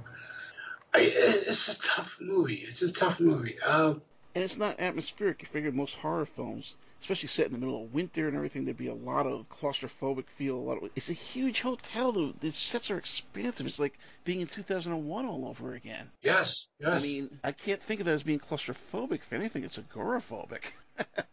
well, I mean, yeah, there's nobody else there. But, but... don't you think, in a way, it's uh, he succeeded? He made a huge hotel become agoraphobic. All right, Full Metal Jacket. Oh well, yeah. I dreaded having to tackle this one. Okay. So now I don't want to bring everybody down, and I'm about as far from a snowflake type as you're ever likely to find. But as someone who quite reluctantly has come around to the fact that uh, yeah, I think I had an abusive childhood at the collective fault of many adults and peers, mainly discovered by correlating my own instinctual reactions and relations to others to those of survivors of abuse and PTSD. But I have enough stories that I actually wrote an unpublished autobiography about it, even before many more long forgotten, if not repressed memories came back in the 15 years since. But yeah, this was rough. And worse, I had a close friend who flipped out and had a very public falling out with me who used to be a Marine. This guy was a lefty when I knew him and bore a very traditional clinical PTSD from his experiences in the Corps, during which he was assigned some morally compromised black ops in South America, Central America, that he dropped some hints about. Ugly stuff. He seemed particularly haunted by the people he killed who may or may not have been innocent civilians and who may or may not have been by hands-on methods. We'll leave it at that. He was also experimented on, like most folks in the military, during certain desert operations, to the point where he had to make a choice and get an operation that precluded certain life events most people take for granted as he often put it, when you sign up, your own body doesn't belong to you anymore. You're government property, and if you get sick, they can find and punish you. But regardless, he was extremely conflicted between his beliefs and his experiences, the disparity between who he wanted to be and who he had been, and I feel that a lot of, let's be honest, I, I feel some tearful late night phone calls from this guy where he'd gotten drunk and he beat the living shit out of some clueless kids, and he was horrified because you know the military instincts. He was like, God, I could kill these guys. You know, I didn't, but you know. And he'd been through several marriages, also apparently because they couldn't take his nightmares and his emotional flips that he kept going through. And when we did eventually fall out, he was with one particularly manipulative specimen we tried to warn him about, whose right wing family left him back in flag waving mode, all Stockholm Syndrome, Semper Fi, and nothing to forgive, and I'm going to drive from Texas take you out. And with this guy, you never knew. So that's the first hour of this fucking movie in a nutshell. There's no build up, there's no dramatic motion, there's no cause and effect. It's just a fucking hour in hell of nonstop bullying, ego stripping, dehumanizing through denial of the individual or the multicultural nature of the world. This shithead drill sergeant screams racist, misogynist, homophobic crap nonstop and rapid fire into these guys' faces while forcing them to assent and calling them women, pussies, and homosexuals for doing so. And as typical of my own experience, while it puts you in the center of their unwanted attentions, the only thing these sort of assholes respect is those with the balls to stand up to them, which at least to some extent Matthew Modine's Joker does. And he even gets a sort of promotion for doing so. And that's true. You know, these assholes will respect you when you stand up to them, but you're still right there in the line of their sight, and you're going to take a lot of shit for this. On the other hand, the slow-witted fat guy of the troop, who he renames Gomer Pyle, becomes his main target, even pulling that bullshit that used to do grammar school where the entire troop takes punishment for everyone his screw-ups. So then they start hating him and abusing him as well. So despite Joker taking over to train this guy in the basics, he winds up flipping out and kills both the sergeant and himself. Deservedly so in case of sergeant, but yeah, that's the first hour of this fucking thing. So if you've gotten through, and remember, there's no build-up. There's no dramatic anything. It's just this abuse after abuse after abuse until the guy breaks. Honestly, if you've gotten through this solid hour of manipulation and abuse in the name of national defense, there's nothing else to see here. The second half is some of these guys in Vietnam years later, losing the last bits of their individual conscience and morality until even Joker has to cross the last inner line of break. It certainly blows holes in all this Bush through Trump era nonsense about heroes and thank you for your service. Fuck you. About the only positive about this film and what it's saying is that war is a beast that demands animals, and the staff of unthinking murderous monsters, you have to build a system of hateful abuse and self-destruction that there's ultimately no coming back from. Those instincts to obey without question, to accept those who don't even acknowledge your humanity and worth as an individual human being as they who must be obeyed is little more than fascism or communism, two poles of totalitarian rule that meet at the same spot. Authoritarianism with no rights or freedoms and misery for all. Fuck this movie. Fuck everything he was trying to say here. I hated this thing. For, for a movie you hated, brother, you, you sound like it's a very good film because it seemed to have hit oh. so many nerves. Yeah. Yeah, it's, my nerves are ringing right now. Yeah, you know, no, I have to say, like, don't, don't mind me, but I can, I can hear you saying you hate this film, but also hit so many nerves with you. Oh, if that's the intention, then yeah, sure. Yeah, then it worked. Why would you want to? Um, I, I have the strangest memory of this movie. It's, a weird one, actually. Uh, Ed O'Ross, Ed O'Ross, who was the uh, uh, played Lieutenant Touchdown in, in the film. He was in, the, I don't know, Pump Greenwich Village, Cotton Club, Lethal Weapon, 48 Hours, sequel. I actually acted with him on stage in Hunter College. Uh, yeah, yeah. I was an actor. Shh. And, and um, yeah, we met through a uh, mutual friend who used to do kung fu movies. It's another story. and, Wow. and so Ed O'Ross says, you know, I'm working with Stanley Kubrick, and he doesn't know what kind of music to have on the soundtrack for this. Know, he really knows this classical. So I, I sent Ed a bunch of suggestions, and they used them in the film. And I never got credited. Like, fuck you, Ed. uh, it's, it's, it's honest to God, true story. So, Full Metal Jacket. Do we need to be depressed again? And what's going on with Stanley Kubrick? I mean, do people want to go in for a three-hour like depressathon? And what was the point of that first hour? There's no there's no dramatic build. It's not a story. no, but it's, It's just an hour in hell. it's a very weird hour in hell. It's all very dislocated, and it's edited in such a bizarre manner that, like, here, here's a scene, here's another scene, here's another scene. It's not like edited in a normal manner. Yeah. And It's actually a nightmare, literally, in terms of how you experience a nightmare, where it's just little flashes and symbols that your brain puts together as if it was moving. I'll tell you, like poor Vin- Vincent D'Onofrio, you know, Yeah. he he should have got every accolade that they have out there for giving this guy, young actor at the time, anything and all that they got. Because if they really believe in giving awards for good acting, that guy should have got him. Because I'm sure it was rough, rough, and it looked like it was rough. You know, I felt for the guy. I, I Definitely, and you know, no question. Matthew Modine, who did around this time period other strange movies like uh, Birdy, you know, and Adam Baldwin. You know, a, a lot of people joked about him, but back in the days of this film, uh, he just Well, he was still a dick in this movie. he was a dick, but he did interesting parts. Don't forget, he ended up in Firefly, one of our favorites. yes, I do. And you know, it's a lot of Doesn't mean we like him. yeah, still there, still being a dick, right? Yeah, exactly. But he probably might have got hired. Uh, it's just strange, alienating. Here's the thing, though. It's supposed to be uh, it's supposed to be an anti-war film about Vietnam. Am I correct? Right? yeah, But shot because because Kubrick didn't want to leave London at the time, which was his home ground. Was shot in uh, decaying factories that were never never reconvened during the Blitz. And you know the funny thing is, I had no idea parts of London were never rebuilt. yeah, because I thought by then, Yeah, right. You think by by forty years by 1980 something, fucking London would have done something. Come on, what the fuck? Get the Queen off the juice. That's today's news. Queen's drinking That's too right, much, Thatcher. says her doctor. It's like, fuck, she's like 140 years old. Um, hey, if it keeps her healthy. Anyway, that's it. Gives a shit at that age. Right, there you go. But no, seriously, he did not want to leave London. He found some places that were blitzed, that were not rebuilt. I'm like, are you kidding me? And they shot there. And we wouldn't know. But I don't know.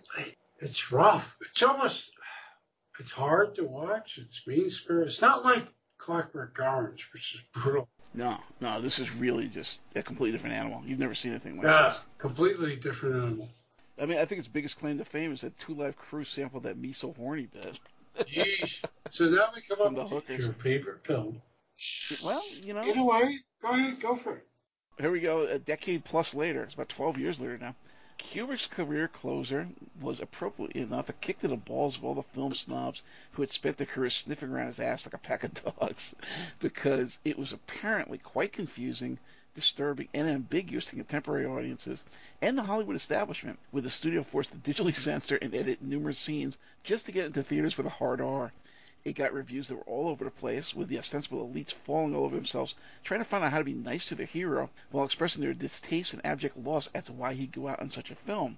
But the best part of this, he even intended to film this project from near the beginning of his career. Yes, we're talking about Eyes Wide Shut, people. Seriously, while he was considering making this, albeit in very different form since before 2001, the movie, so we're talking back in the 60s, at the time with visions of a Woody Allen style sex comedy with grim overtones. Love and Death goth style? Who knows? But the already dark, sexual, occultically inclined, and nihilistic 90s proved to be the perfect point in time to create a work quite this grim and pointed, which draws from ancient conspiracy theory nonsense like Umberto Eco and the Da Vinci Code as much as it does Freud, from the weird occult horror mystery of the later Heath Ledger film The Order, as much as the heyday of the gothic fetish community scene, and elements of the vampire and decadent aesthetic touched on by series like Forever Knight and the works of Anne Rice. There's really no way this film could have existed in the 60s, 70s, or 80s, much less under the Disneyfied pallidity of the last 22 years. One more fascinating tidbit here. Perhaps Kubrick was tapping into some unspoken undercurrent here, as the chilly couple whose yearning to stray caused so much of the film's trouble events were in fact an actual decade-long married couple at the time, though that wouldn't last much longer after making this film. Gazing into the abyss, or did Kubrick suss out the writing on the wall? Either way, one thing certainly didn't outlast the film, namely Kubrick himself who died six days after screening the final cut with Warner execs and the two leads. There's a feeling of fate hanging over this film on many levels, most of which it suggests more than spells out. It's a powerful film, let's leave it at that. So people aren't really even sure how to classify the damn thing to this day. Is it a Skinamax style erotic thriller? Well, no. Because while it's kinky and there's a lot of skin on display here, I mean, you get to see that Kim does in fact have a nice ass in case you were wondering. This is not the kind of film you want to bring a date to, or to warm you up for an eventful evening later. If anything, it's like a bucket of ice water. So is it a horror film? No, though it bears elements thereof. Is it even explicitly occultic like Bruce Dickinson's Chemical Wedding, aka Crowley, or the aforementioned The Order?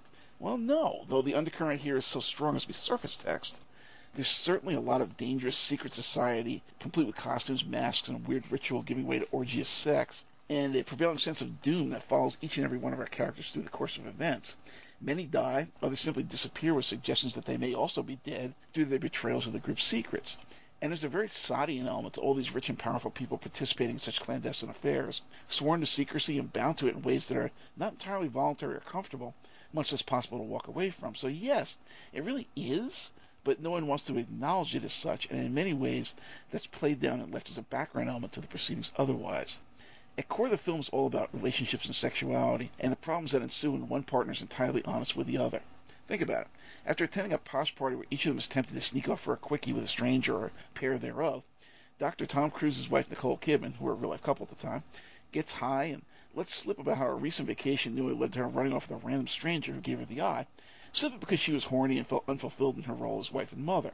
She goes into such explicit detail about what appears to be little more than a weird fantasy about the stranger that Tom winds up wandering the city streets after fending off a random pass from a deceased friend's daughter at his wake or shiva, and on a whim goes along with an unrealistically stunning young hooker to her place, though he once again begs off before consummating the act. A chain of highly sexualized events on the same evening leads to him discovering and infiltrating a mysterious party of the rich and powerful, among whom are a few folks he knows, which turns into a huge mass orgy and pairings off Thelemic or Hellfire Club style. One of the masked women warns him off, but he's nonetheless exposed and subject to some fearsome sounding punishment that demands he strip and likely involves him being the subject of an enormous intergender gangbang, if not worse.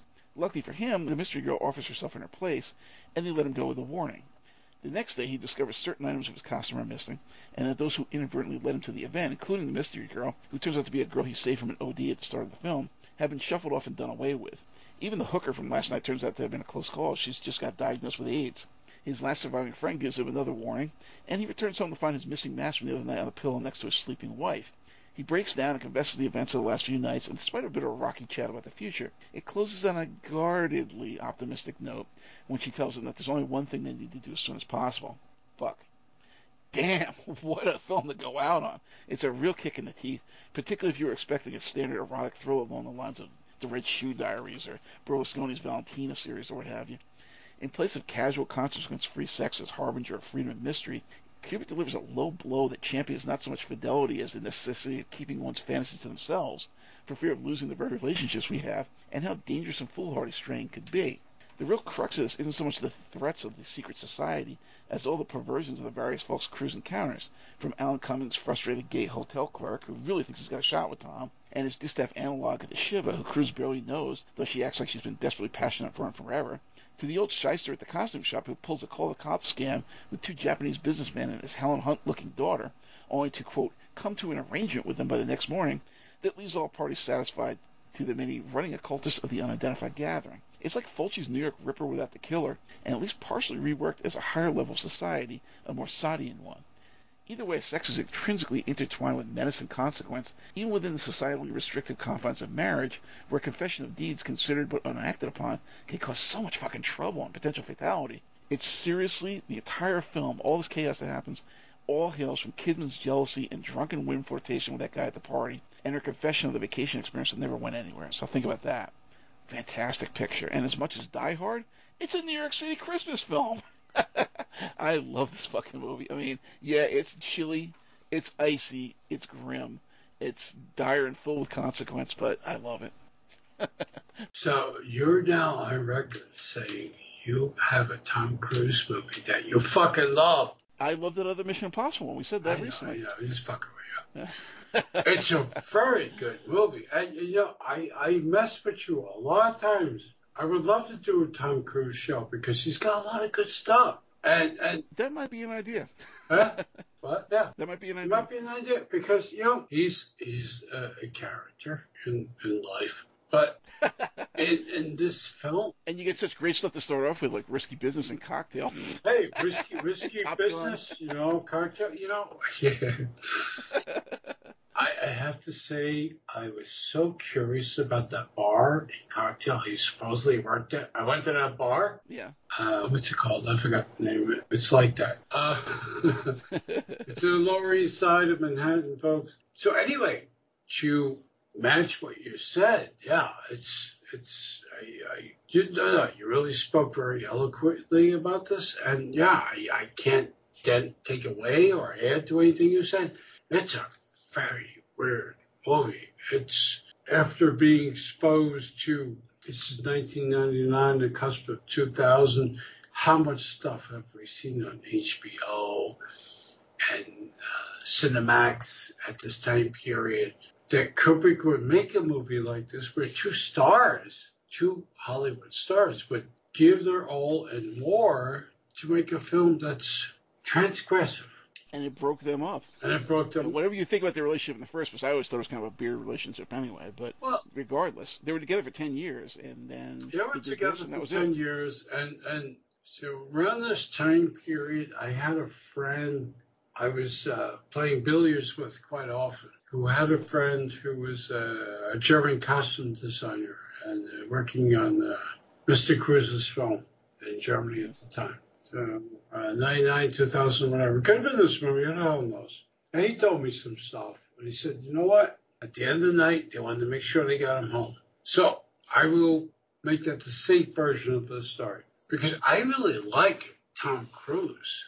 Uh, Mhm. I've developed over the years a great appreciation for him as, all kidding aside, a, great action hero.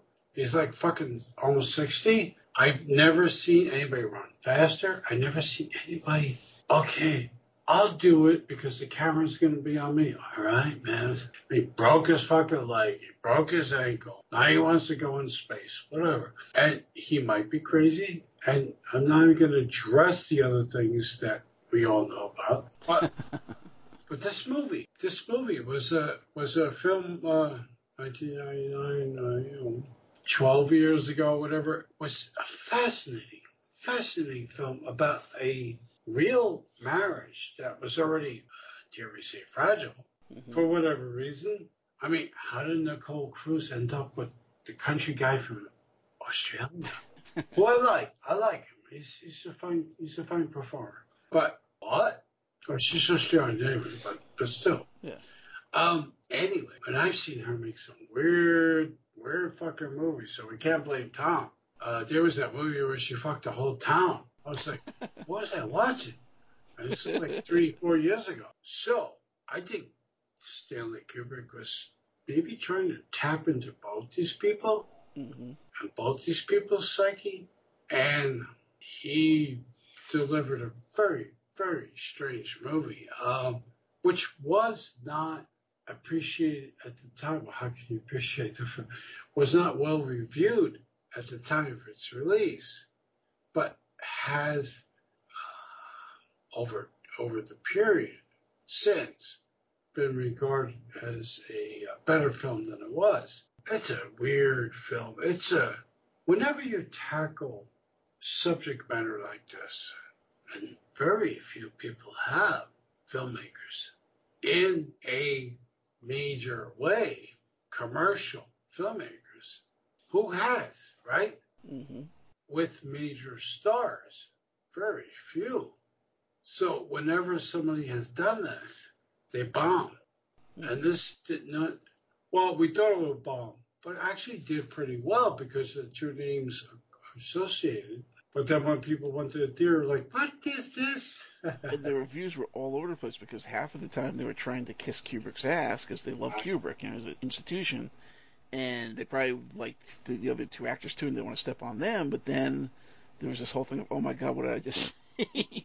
so it was like this bafflement and love hate, you know, almost every review you saw, especially from the major, you know, the critical standbys of the time, you know, the Pauline Kaels of the world and whatever the hell else, the Roger Eberts it's actually amusing to look back and see this. Like, wow, you really didn't know what the hell to say, did you?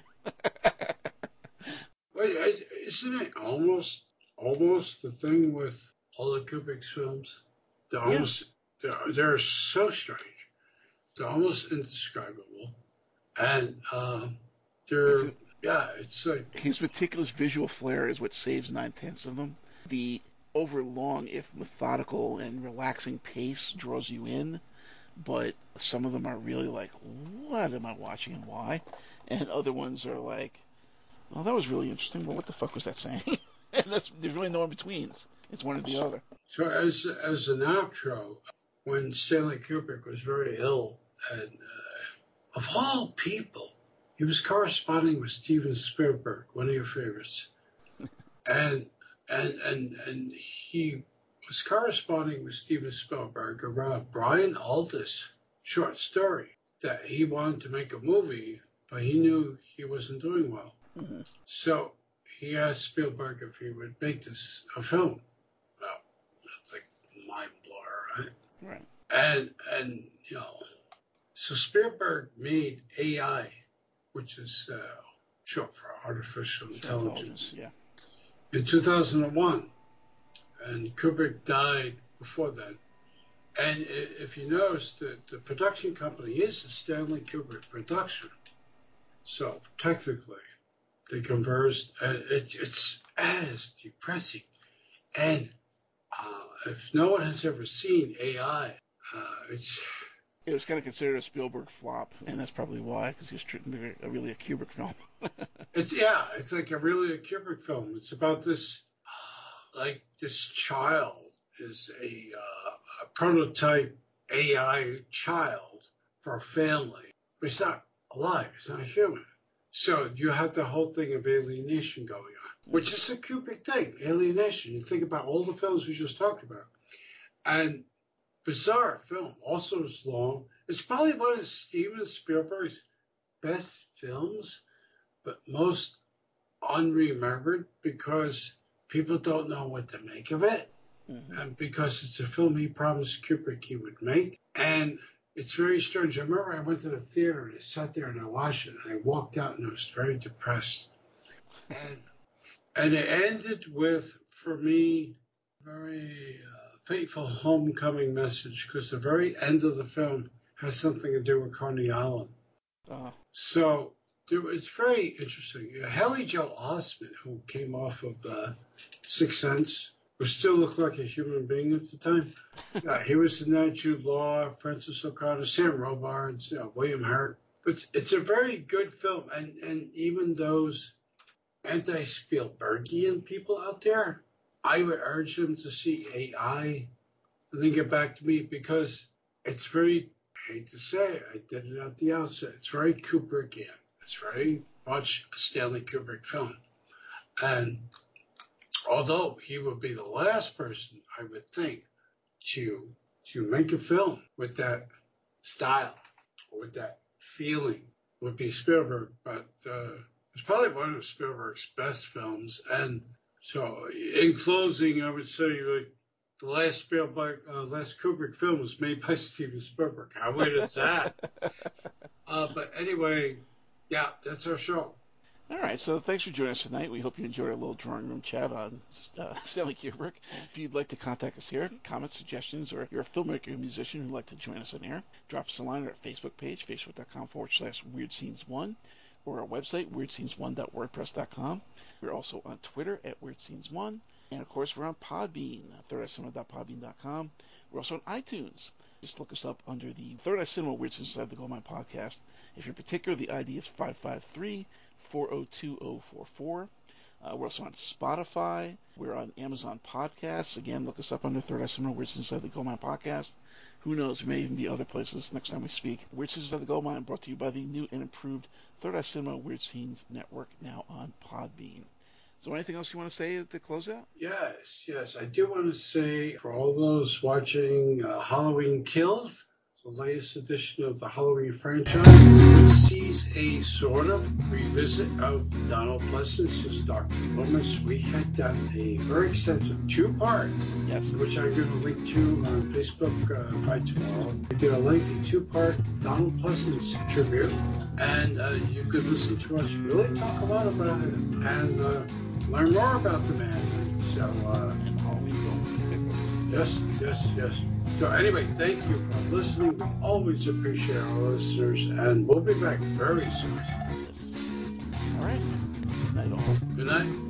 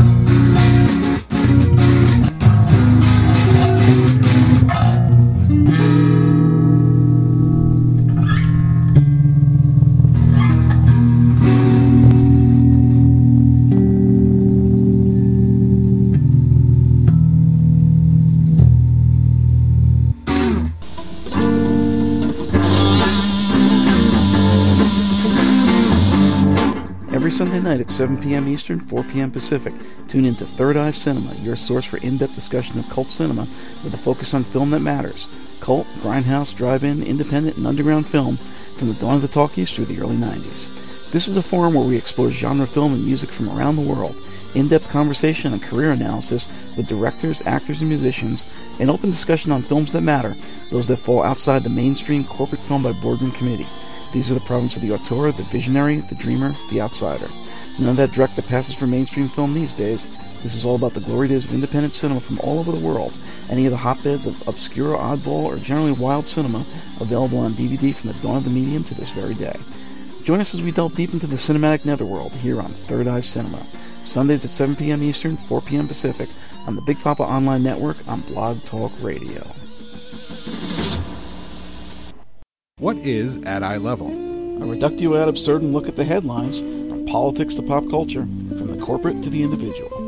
Every Monday at 6 p.m. Eastern, we take a not so serious look at the serious issues of the day. Whether it's politics, economics, social issues, music, or old movies and TV shows, We discuss everything the corporate media overlooks while making you laugh at the absurdity of it all.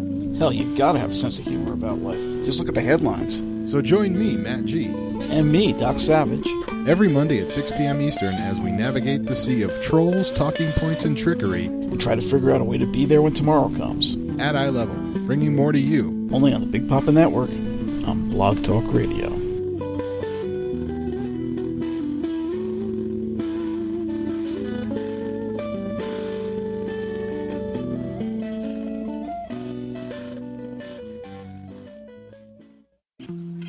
Join us on Tuesday nights at 6:30 Eastern for an exploration of the many roads and methods which promise to lead us to the ultimate answer, a higher purpose, the meaning of life.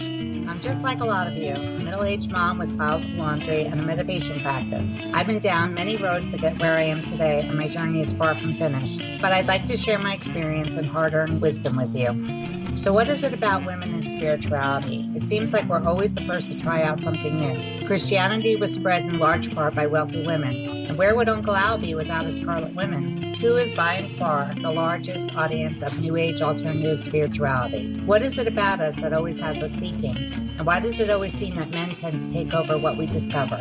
Join us for a dialogue between two long lost friends representing both The yin and yang aspects of the whole, each of whom have traveled multifarious paths all across the spectrum of spirituality. The dark side, and the light. from the organized to the out of the way. This show is for all those frustrated in their quest who've been through various stops on the spectrum of spirituality and found them ultimately unfulfilling. Join us for some hard earned lessons and thoughts on potential new directions and possible value in what inevitably fails in organized practice, but which may have some merit to the solo practitioner fellow seekers of truth in this journey towards light.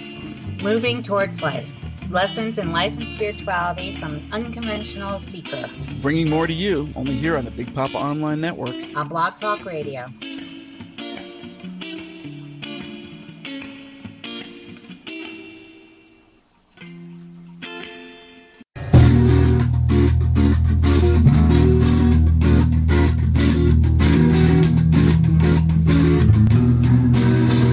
Every Thursday night at 7 p.m. Eastern, 4 p.m. Pacific, join us for Weird Scenes Inside the Gold Mine, your essential guide to all things wild and wonderful in the world of cult entertainment. Drop in for a spell as Doc Savage, Lois Hall, myself discuss the beloved, the hated, the weird, and the wonderful world of cult films, music, television, and more.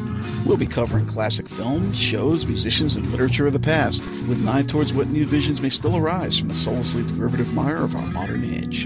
Tune in, turn on, and take a step outside the mainstream as we dig deep into the rich vein of cult cinema, music, and television, right here on Weird Scenes Inside the Gold Mine Only here on the Big Papa Online Network. on Blog Talk Radio. Hello. Hello, do you hear me? Yes, I can. It's funny, it says you are unavailable. And I was going to ask you if my air conditioner was too loud 'cause it, it's it's crazy. The heat came back today, I know, I know. but uh, I'm hearing like really loud Chinese music on your side. Sorry, I'm lowering it. Hold on.